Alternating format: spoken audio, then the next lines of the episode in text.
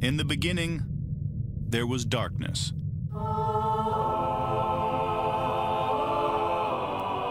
Then, there was Paul Brown. Paul Brown transformed the game. Hello, Paul Brown here. Welcome to the first ever International Browns podcast.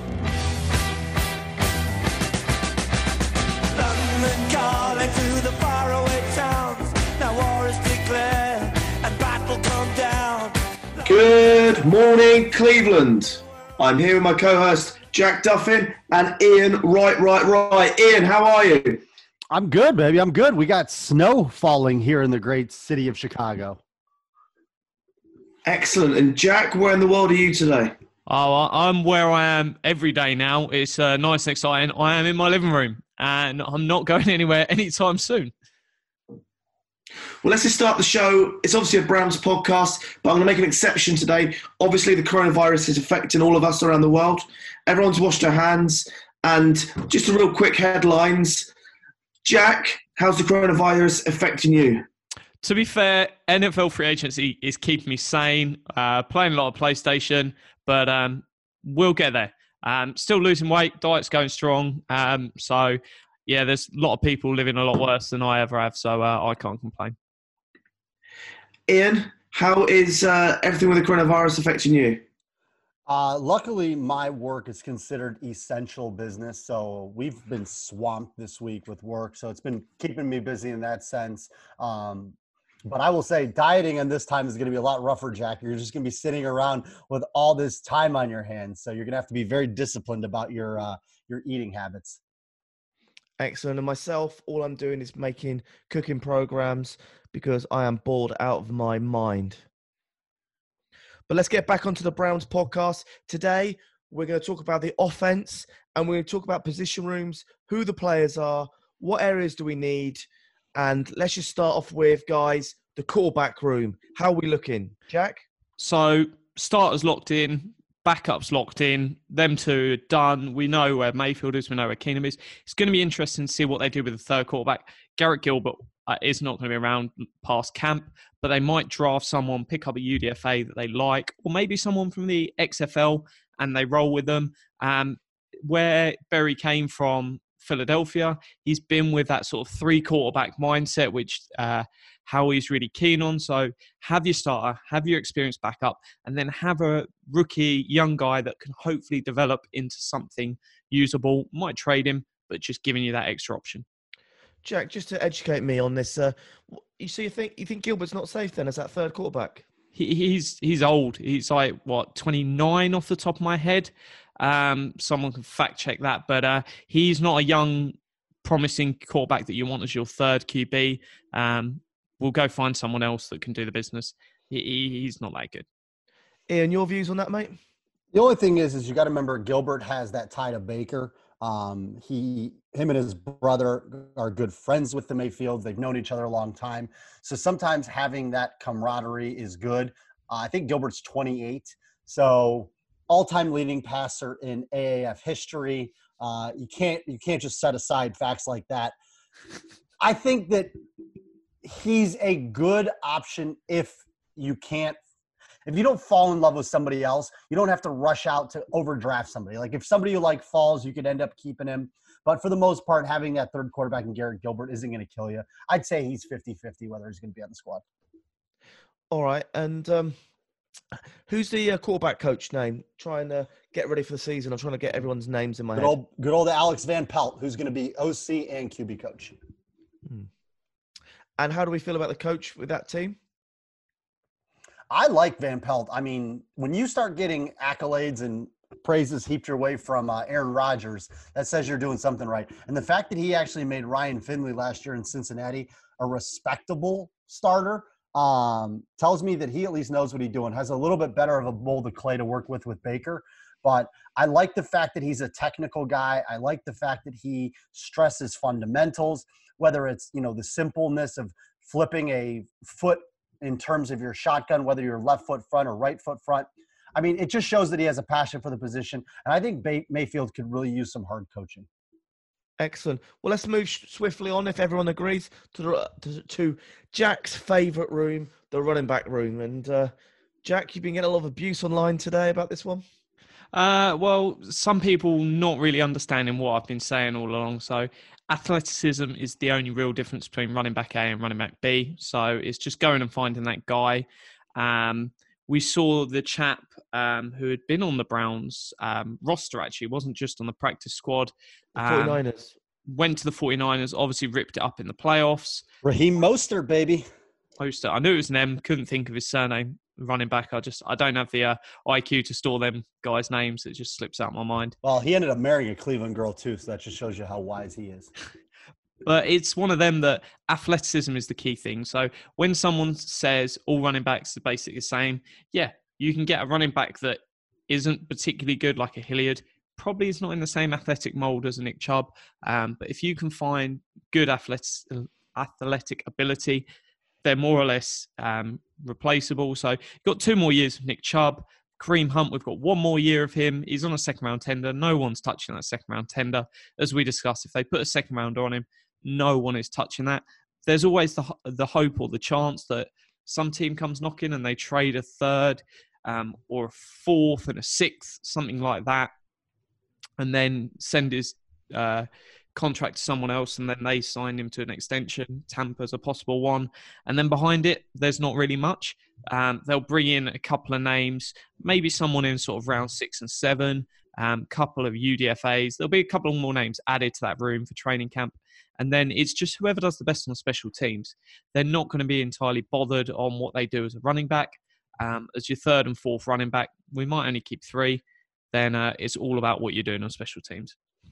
So, uh, Iain, do you think uh, Hilliard and uh, D'Ernest Johnson have got a good chance of being on a roster come September? Just like Brown's Twitter is saying Jack is dead wrong when it comes to the skills required for being a running back, I would say athleticism does not is not the number one factor because if you go back a few years, the Browns had one of the most freakishly athletic running backs I've ever seen in Trent Richardson, and that guy had the vision of Ray Charles. He couldn't see shit. So he would legitimately have an open hole, one gap on either side, and plow his helmet into the number of, a, of, of one of our offensive linemen. It was one of the most astonishing things I'd ever seen. So I think when you look at a guy like Mostert, Mostert's not a freakish athletic guy. He's very fast in straight line speed, but he has good vision. So there's certain intangibles that you can't really teach. Like as a running back, you either can see it or you can't.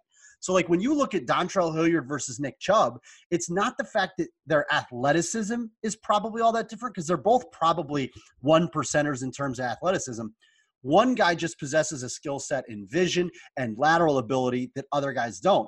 Now, we would agree in the sense that I'm not paying, you know, Ezekiel Elliott money or Todd Gurley money to these guys because the difference between, you know, say the Broncos going out and getting an undrafted free agent like Philip Lindsay, who gets them over a thousand yards, and then going out and paying $16 million to Melvin Gordon, a former first round pick, how much better is Gordon going to do? You need to find guys with vision, guys with feet, and guys that can run because at the end of the day, very few times in a season is a running back going to hit four, four, four, five speed in a straight line and try to get caught from behind. So what makes Nick Chubb a home run hitter isn't necessarily the fact that he's a four five guy. It's the fact that he has great vision, strength, and power. The opposite of what quote unquote athleticism would bring. Yeah, I'm, I'm not saying default athleticism as who runs the quickest 40. Um, it's sort of the breakaway uh, speed, the agility. Um, but yeah, obviously, if a player's not smart enough to see the hole and move, that more or less factors in all 53 positions.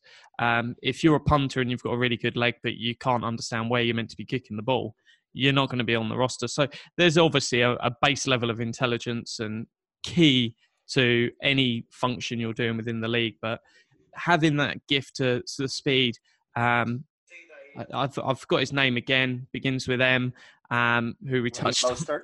Uh, Mostert, he is track and field guy uh, in the past. He absolutely lights it up. So whether it's a sweep and um, he's running a speed of light, a lot of it comes down to how good is your O line, how good is your passing game? Because the passing game is why Gurley was good. It wasn't about the run game. It was that the, they used 11 personnel and cleared the box out for that space.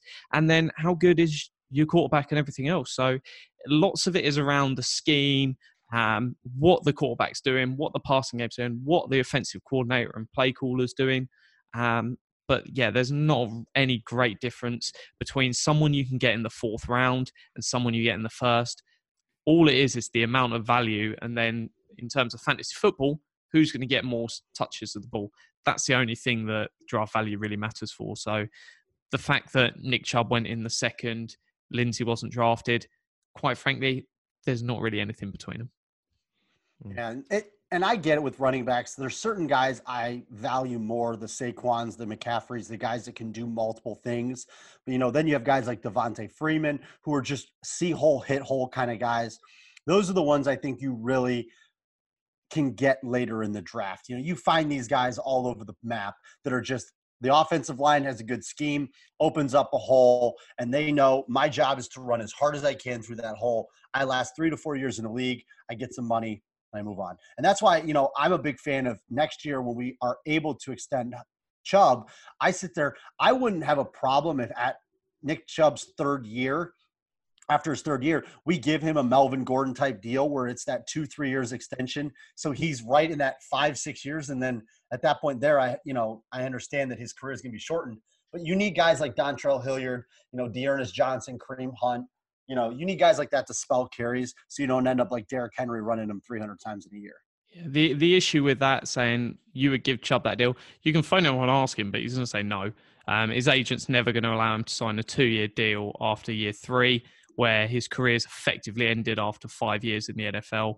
He is going to take a four year deal as sort of that minimum you see for running backs. So if he's taking that four year deal, you're giving him eight in terms of length. Obviously, there's going to be an out after, say, year six, maybe year seven. Um, but yeah, if you're talking about a one year extension, it's something you could consider. But the only way you're extending for say one year is using a franchise tag um, to get that. And I think that that's going to become more and more of a thing where the Titans are doing that. Where you know what, we'll give you one year money, we have it. I just think that, and you know, Paul, I'd love to hear your thoughts.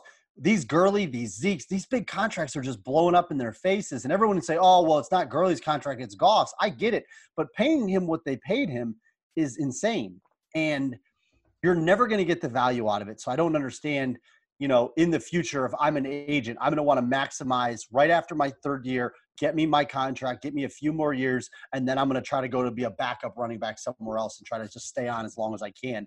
Because the NFL, you get a different. I think uh, the seventh year you become full in the NFL like vested player program. I think you need to be seven years to hit the hundred percent. So a lot of these guys, it's about getting to that seventh year. Yeah, my view on it, guys, is just simply that it feels like the running back market's just losing more and more power all the time. Yeah. And uh, yeah, I wonder how extreme it's going to get over the next few seasons. Did Gordon sign the biggest running back deal this offseason? Was he the one, or did someone sign more than him? I missed. I think there's only been two running backs signed in Jordan Howard and uh, Gordon. I haven't seen anyone else signed. So, what did uh, Howard get? I don't even remember. Three, four million maybe tops. Um, that's just a guess. Quick question, guys. Um, I'll ask both of you the same question. Do you really want Hilliard or D'Ernest Johnson to be on the roster, or you don't really care? It's special teams, whoever's doing the best, and that's not for me to decide. So uh, we might only keep because we're going to touch on fullbacks next. We might only keep three traditional running backs. So um, it's down to a special teams race, and let Priefer decide. Unless there's someone with upstanding outside that they get in as a uh, UDFA or sixth, seventh round pick, then um, Priefer I think is going to have the call rather than whoever's in the running back room. I, I think Jack. I think Jack's right on this one. Actually, I think the signing of the receiver JoJo Natson actually eliminates Dontrell Hilliard's value because one thing he did was a returner, whether well or not. I think I, I'd be shocked if both if Hilliard or D'Ernest Johnson's on this team because you could feasibly keep Chubb, Hunt, your fullback, and then just a low drafted guy or a UDFA, and there's your third one. You know, because you have a returner now, so you're not going to be using Hilliard on that. Yeah, I agree, guys. I um, I can see both them not making our roster. I was actually quite disappointed with Hilliard in the NFL season. I expect he had a great preseason, but I expected more from him during the season. All right, guys, I think let's just keep moving on this. Let's go to a position room that we haven't really discussed a lot over the last few years. It's now suddenly quite interesting, the fullback room. And my first question to you, Jack, is do you think we will take two fullbacks through into the season or just the one? It's just going to be one, and it's going to be um, Janovich unless something miraculous happens. Johnny Stanton, it was just there so they knew they had someone. It gives them some options and stuff with camp when that comes. But um, yeah, that's pretty much a, a lock unless he gets injured. Janovich is going to be the uh, it's not starting fullback, but the only number one fullback on the roster. Yeah, the only way I could see them keeping that second guy is if he's actually more of kind of that set the valve H back flex, where they like him as as opposed to carrying that fourth tight end, where maybe you flex Stanton out because he is a freak athlete. He was actually a quarterback in high school, can play receiver, can play running back, can play fullback. So Stanton has a lot of athletic abilities. So you could look in that tight end room and maybe if they keep like you know Hooper Njoku and then one of the other guys you could actually have Stanton be kind of that fourth tight end, H back, fullback role, and that's the only way I could see them keeping the second one. Otherwise, it's going to be just Janovich. Yeah, and Let's is phenomenal on special teams um, and becomes a sort of hundred percent of s- special team snaps, which is going to be really tough. But um, yeah, he could turn into some sort of Taysom Hill freaky player.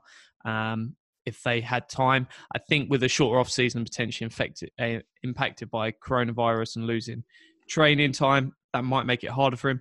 But don't be surprised if he drops onto a practice squad um, because I think he's really young into his uh, career. Yeah. Well, let's move on to the uh, tight end room. This is where it gets a bit more interesting. Hooper and Njoku, Carlson and P Brown are penciled in, if I'm correct. Anyone I missed? Yeah, so they're the only three names. And just to give a shout out, four, um, four names. Four names. Um, shout out to Brendan Leister. We're using his um, depth chart. Um, fantastic guy. Um, go and check him out on Twitter. He updates it every single move, adding in the new players. So uh, if you're wondering where the Browns room is, just uh, jump over there. It's a really, really good resource. I use it all the time. Um, and he's an absolute top chap. Any question you've got, drop him a tweet. But um, you've got the room. Hooper and Njoku locked in. Um, they've said they're going to give Njoku the fifth year option. That might change now. Fifth year option rules have changed in the CBA, but um, I think he'll still get the fifth year option, even though it's fully guaranteed. And the tiers, which were there before, are now gone. So it makes it a much more expensive deal, about 8 million fully guaranteed. Um, Carlson, for me, is a lock to make the roster. Pharaoh Brown probably won't. Um, I think that's going to be an interesting battle between different other options, what they sort of want to do with the offense, um, who they draft. Could be a day three pick, probably slightly later, or it might be a UDFA that comes in. But uh, P. Brown, sorry, lad, you're going to be struggling. It's absolutely amazing, though, that Njoku's coming into his fifth year. Is that right? Uh, four, uh, it's coming into his fourth year, but uh, the 2nd of May is the deadline for giving the fifth year option, which will be next year's contract um, in the 2021 season. And you think he's going to get that as well, yeah? They've said they he would get it, but since that was said, they have seen um, the terms for what that fifth year option would have been about 4 million um, and only guaranteed for injury. That's changed since then to about 8 million and fully guaranteed. So that is a slight change, which might cause them to reevaluate, but we'll find out soon enough. All right. And uh, how are you finding that room in? Well, I think now that you bring in Stefanski, that room becomes a lot more interesting because we're talking about uh, a coach that runs a lot of 22, 21 personnel with that two tight end package. So you're going to have two tight ends on the field a lot more than we've seen in the past. So Njoku has struggled mightily in terms of his blocking over the years. So I can't see him being a dominant, like in line blocking tight end all of a sudden. That's just not really his game. But you do have the opportunity to split him out a little bit wider, line him up even in the slot. It gives you some matchup you know questions with Hooper on one side and Njoku on the other. Heck, you could even see the Browns go with a three tight end if they really like something and bring in another big inline blocker, or if Carlson proves his value. So you're going to see a lot of kind of that pseudo 2012, 2013 New England Patriots offense where they ran predominantly two large tight ends over the middle because you don't have, I mean, Beckham, Landry, all these guys, they're not over the middle guys. So you're going to want to send size up the middle, which is something we haven't had in the past. This is a really bad tight end draft. So aside from maybe like a, you know, I know everybody loves Adam Trautman from Dayton and a few of the other guys later in the draft.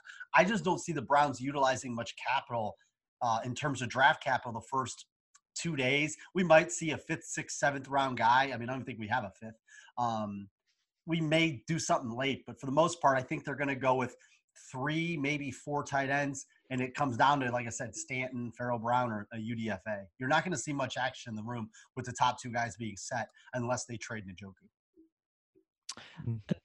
Uh, just throw another name out there, we might see the return of Ricky Seals Jones. He was never really going to get the tender.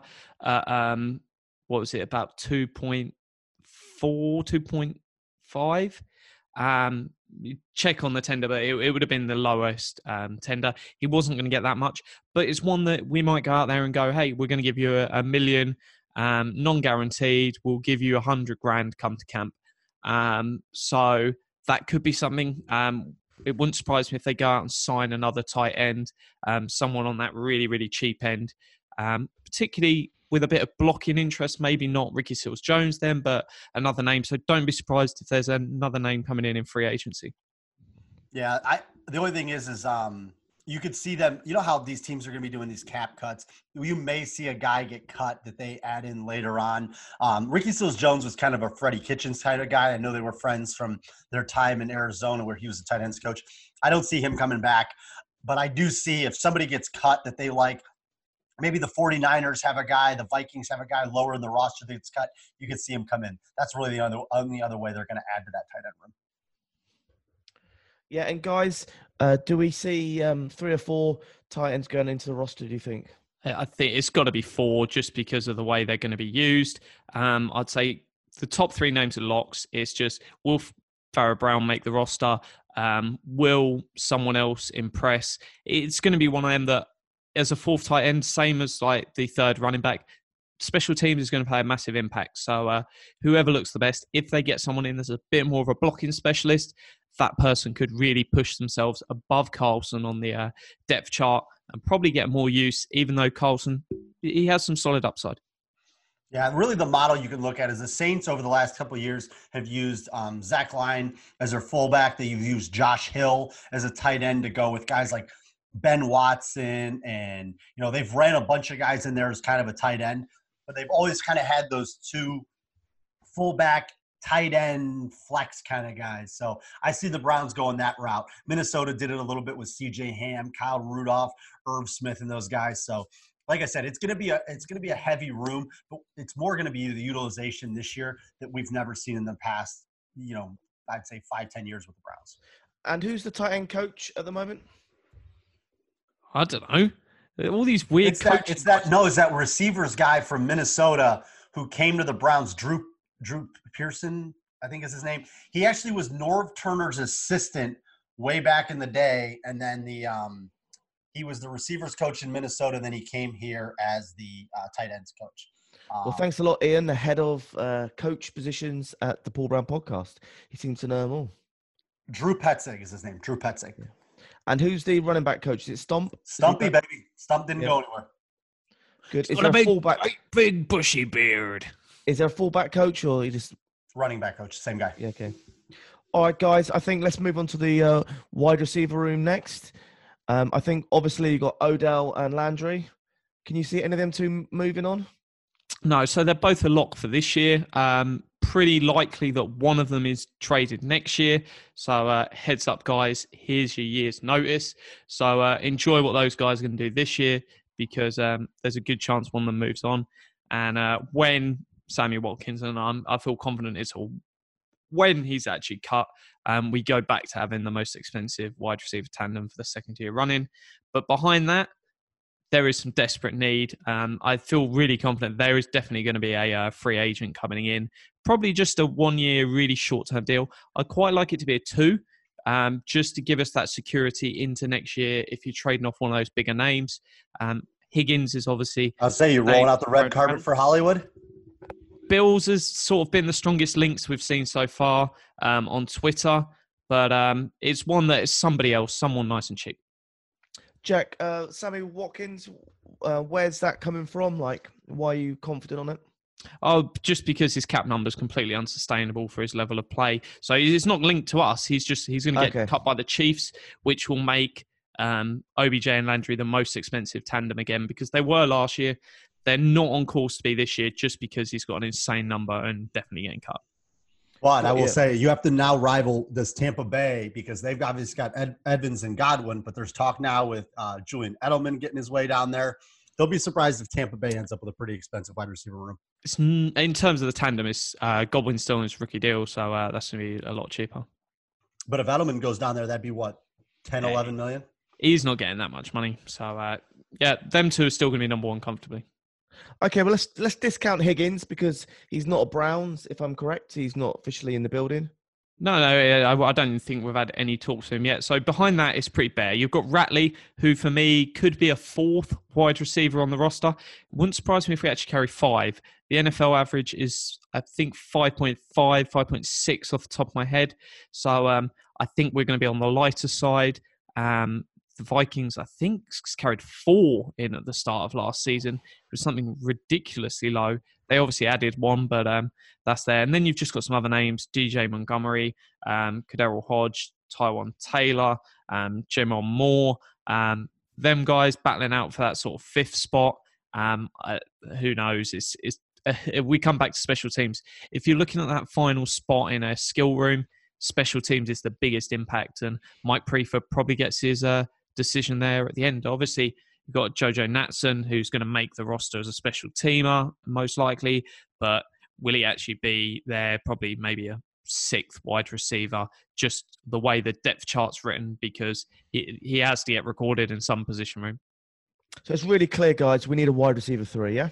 Yeah. Well, here's the thing about the Browns, though. They're going to be running a lot of these 22s, 21s. So if you realistically put two tight ends on the field, so say you go with, we'll go with Hooper and Njoku just for shits and giggles, right? And then we put Kareem Hunt and Nick Chubb on the field. Well, what do you need three wide receivers for? You can't run three wide receivers, two tight ends, and two running backs. So, you know, you have five linemen and a quarterback. So you only have five positions left. And if we run two tight ends, two running backs, we only have one wide out. We run two wide receivers, we have one running back. So if you go 21, that third wide receiver is going to be a very underutilized person. So, you know, that's where your guys like, I, I don't see Ratley sticking around. I don't see DJ, DJ Montgomery, maybe. He flashed a little bit in camp last year. Taywan Taylor, no. I mean, he, he was a Dorsey guy brought in.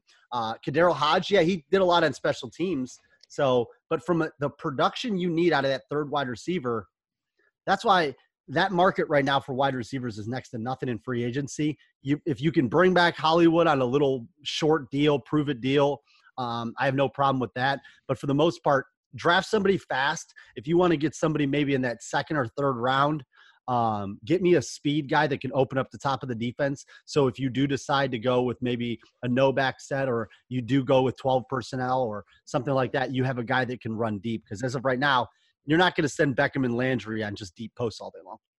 So we can see a uh, us dra- drafting someone maybe day two, day three, definitely. Yeah, I, I feel. Uh, I think we're definitely going to have a shot on probably round three rather than round two. But I think they'll definitely grab someone. It's a really, really good draft, so you can get decent value even on the third round. Um, other times, those players would be just sort of on that first, second round uh, sort of balance. So you're going to be able to grab one of them. I think part of the reason why you do need to go grab someone is because there's health issues. OBJ and Landry both have health concerns. If they were fully fit, I'd have a lot more comfort with going, look, just draft someone in the third round and, and let's see what happens. Um, obviously, there's that wide battle for like the fourth, fifth spots. Um, do they potentially make Jojo Natson sort of the fifth, sixth, and carry six? That might be something that there just happens because they seem pretty keen to get him onto the roster. Um, but yeah, health's a massive factor with those two big names, and also to give you that flexibility to do some different stuff. Um, if you want to play the slot, you could obviously move Jarvis inside, but you might want that outside name and some sort of continuation that you can not rip down the entire wide receiver room next year because you want to build that chemistry of Baker. So if you get someone in two year deal, that allows that sort of chemistry to grow. And just a real quick question: So you think wide receiver three is more important than uh, tight tight end three, for example? Oh yeah, hundred percent. Because um, you're very rarely going to see two running back sets. It's not something that often. Obviously, two tight end sets will happen quite a lot, but I think you probably put all three of them on par: running back two, tight end um, two, and wide receiver three. Um, there was still quite a lot of three wide receiver sets, even though it was the lowest in the league for the Vikings. It it was used a fair amount. I think it was still more than their sort of two wide receiver set. Um, but it's one where I put all three of them on a par um, in terms of usage. Um, so we'll see rotation. But Look at All right, San guys. Francisco. San Francisco didn't use it often either. And I mean, Jojo Natson's five foot seven, 150 pounds. He's not playing wide receiver in the NFL. I mean, no, no, but he, he's on the depth chart. And as wide if receiver. you remember right, he has to be. well, now that there's this new CBA, didn't they add those two roster spots for kind of like a specialist? Uh, one has to be an O lineman, um, and one can be anything else. But I thought if you already, you just have to have a minimum of eight linemen active on game day. Yes, uh, but there is a sort of a raise of the ceiling for m- minimum. Okay.